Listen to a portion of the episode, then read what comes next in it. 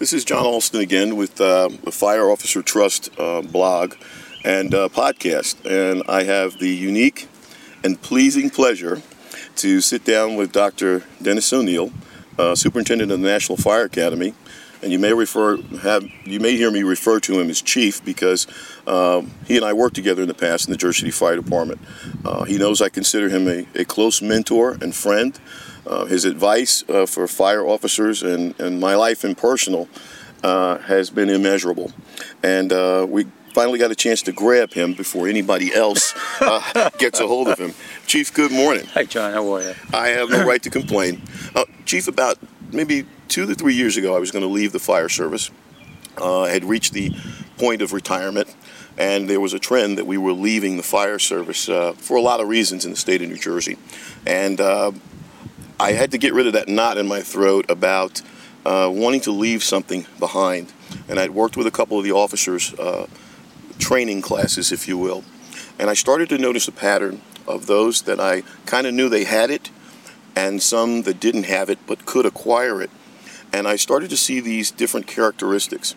And so I started writing about it, and I started interviewing people that I, I knew had achieved those characteristics in their life and, and where did they acquire it and what steps did they take. So, uh, if you would, I, I, know you're the superintendent of the National Fire Academy, but I want to roll the clock back a little bit and talk to you about uh, when you decided to be a firefighter and the point that you decided to be an officer. John, it's, it's great being with you here on campus, and uh, it's New Jersey weekend, and uh, we're just having a great time. John, uh, um, I came in the fire service uh, right after my I, I, was discharged from the army, and uh, my dad encouraged me to take the test. But it's kind of funny. He was on the fire department, and he I wasn't that interested. He filled out the application, and I signed it and sent it in. I mean, that's really how it happened. And as you know, in New Jersey, veterans get uh, preference on the promotion on the appointment list, I should say. And uh, so I was on the top of the list with a few other veterans, and uh, went on the fire department. And I really wasn't sure what I wanted to do, um, but I was fortunate enough to wind up in a fire, very, very busy sta- fire station where you and I both worked in an area um, in uh, in the Lafayette section of the city called uh, uh, Five Truck and 20 Engine, and then it was a rescue. And, and uh, so it was very, very busy, but there were a couple of young guys in there, all veterans, and they were going to school on the GI Bill. And uh, so that was what kind of intrigued me. And as I was exposed to both their influences, and the influences of school was when I decided that I wanted to be an officer. And I'm going to not mention any names, but my captain at that time um, was very good at doing things wrong. I mean, and I learned, I never, I've always found it difficult to learn from good people. I've always learned most from bad people. Okay. I've always learned most from what somebody did wrong, and I, oh, I now I see the errors of their ways. So fortunately, I had a captain that did that a lot, and uh, and you and I, if I mention the name, you'll know immediately who I'm talking okay. about. We're not going to do that, but um, so so uh, because he was that way. I was encouraged also. I said to myself, I can do that. I can do a better job of doing that. So that's pretty much how I, I got into it. And then, then it was almost like um, I saw the way. I saw how the process worked. I understood how the testing worked. And as you well know, uh, started a business teaching people how to do well in examinations and did that whole thing. And of course, once you own a business teaching people how to do that, you better be pretty good yourself. Absolutely. So, I can remember you know, those days of the research that you did traveling all yeah. over the country yeah. when our testing system changed. Mm-hmm. Yeah, you were yeah. at the cutting edge. Yeah. Way back before anyone was talking about assessment centers. Well, we got a lot of, we helped a lot of people get promoted. Yeah. Now, Chief, if you had to, you told me about a person that uh, you learned how not to do things. Was there any particular person that influenced you, modeled a, a characteristic or mm-hmm. trait mm-hmm. that you said, you know what, I want to be like that type of person, mm-hmm. or maybe someone that mentored you mm-hmm. throughout your, your, career?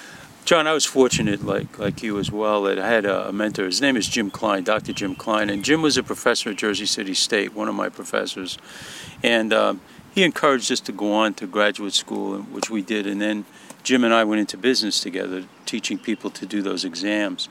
So I would say, as far as an influence on my life, it was principally uh, Jim Klein. Now, of course, along the way, you meet different people and you pick up different things. Uh, there was a retired chief of the department named Ed McAniff in New York City, and um, we worked with him on the promotional exam materials. And um, he had poor night vision, and uh, so it was my job to go pick him up and deliver him where we had to go. And I kind of got a, a, great education in the front seat of my Chevy, taking him around and asking him, "How do you deal with this? How do you deal with that?" And uh, he was someone who went from firefighter to chief of the New York City Fire Department in 24 years. Amazing. And uh, I can remember reading his book. I think Yeah. you, I first saw it on your desk. Yeah. Strategic Concepts, the yellow Bible, if you Yeah. will, of the fire service. I remember that. In your opinion, what qualities make a good officer and or a leader? Even if we weren't talking about the fire service. Hmm. John, it's it's more or less the uh, Supreme Court uh, discussion about pornography. You know it when you see it. But I, I've always found that um, there are certain traits that I always sought or admired in leaders. Uh, one of them was um, a, sel- a sense of self-discipline, and I- I'll say this about anybody in the world: we all have our weaknesses, and the key to success is keeping those weaknesses under control. Just don't succumb to them. And uh, everybody's seen them all. You just turn on the television every night, somebody's going to get caught doing something wrong. Uh, the second is uh, the sense of service, um, that you are going to be a part of something larger than yourself, that you're going to contribute to this uh, better thing, this, this better opportunity, to make opportunities uh, for other people. The third is what not to do. And the third is what my view.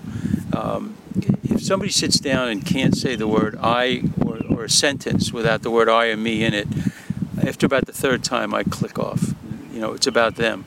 So the, the people that make a difference, the people that contribute to the organizations, the people who are the servant leader, who are interested in the well-being of others as opposed to themselves, uh, are the traits.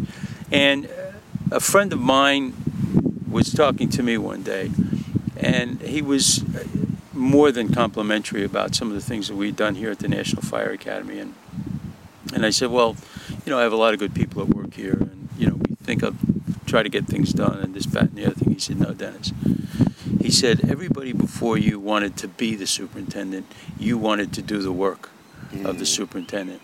So when I look at a fire chief, or somebody tells me they want to be a fire chief, I say, well, do you want to be the fire chief, or you don't want to do the work of the fire chief? So that's another issue uh, associated with leadership, wanting to do the work. And then, you know, the the the um, the other issues about a you know internal moral compass of not using your authority for personal gain, those kinds of things. So uh, those are things I'd look at.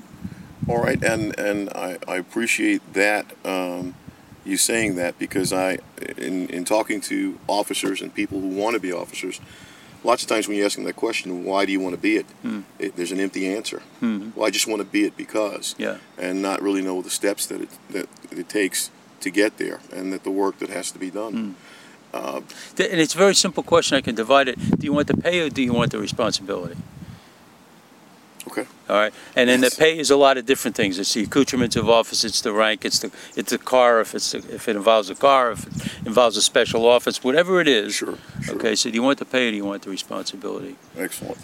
Now, Superintendent of the National Fire Academy. Yeah. Fast forward, because we lost you. We lost you at a, gr- Oh, I at hate a it. critical time, but we lost Yeah. you. On the national scale and even in the international scale, what emerging trends do you see? Where do you see the fire service in the next five, ten, maybe even 20 years? Hmm. The trees that you're planting here, not just the physical trees, but the knowledge that you're planting here, where do you see that growing and going in the future? Uh, the Fire and Emergency Services, John, is a product of its environment. We exist in an environment that controls us, and they control us through money, through laws, through all those kinds of things. So, what we're seeing in the United States and in the world, by the way, is the uh, aging of the ba- baby boom generation. These are people born post World War II, 1946 to 1964. Uh, they began turning 65 in the year 2011 in the United States. And um, we know a couple of things right now about seniors and about boomers. First of all, senior citizens in our country, we've got 40 years of data. Uh, seniors in our country are the high risk group for accidents, they're the high risk group for fires, and they're the high demand group for emergency medical services. No surprises. Okay. Okay.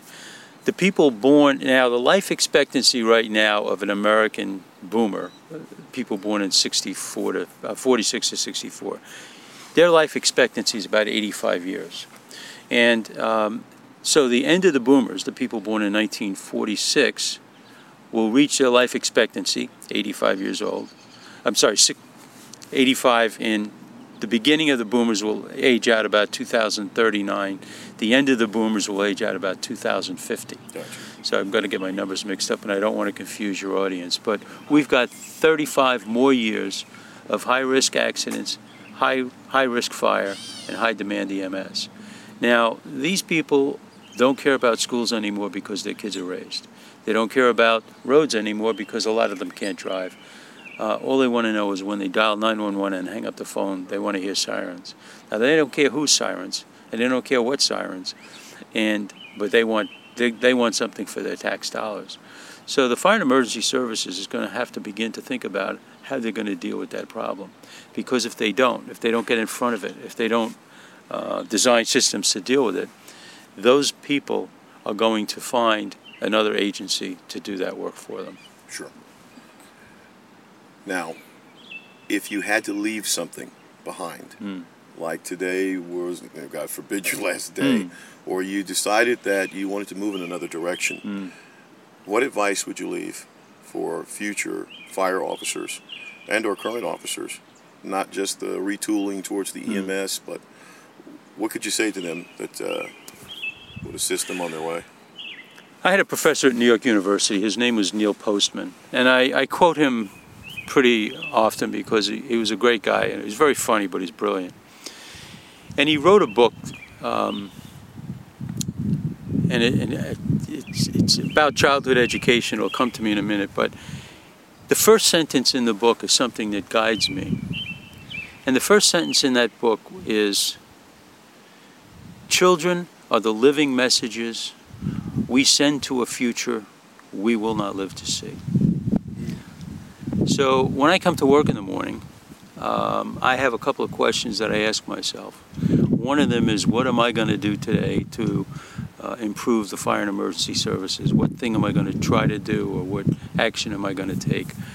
Uh, and the other is, what living message am I going to send to a future fire service I'm not going to live to see?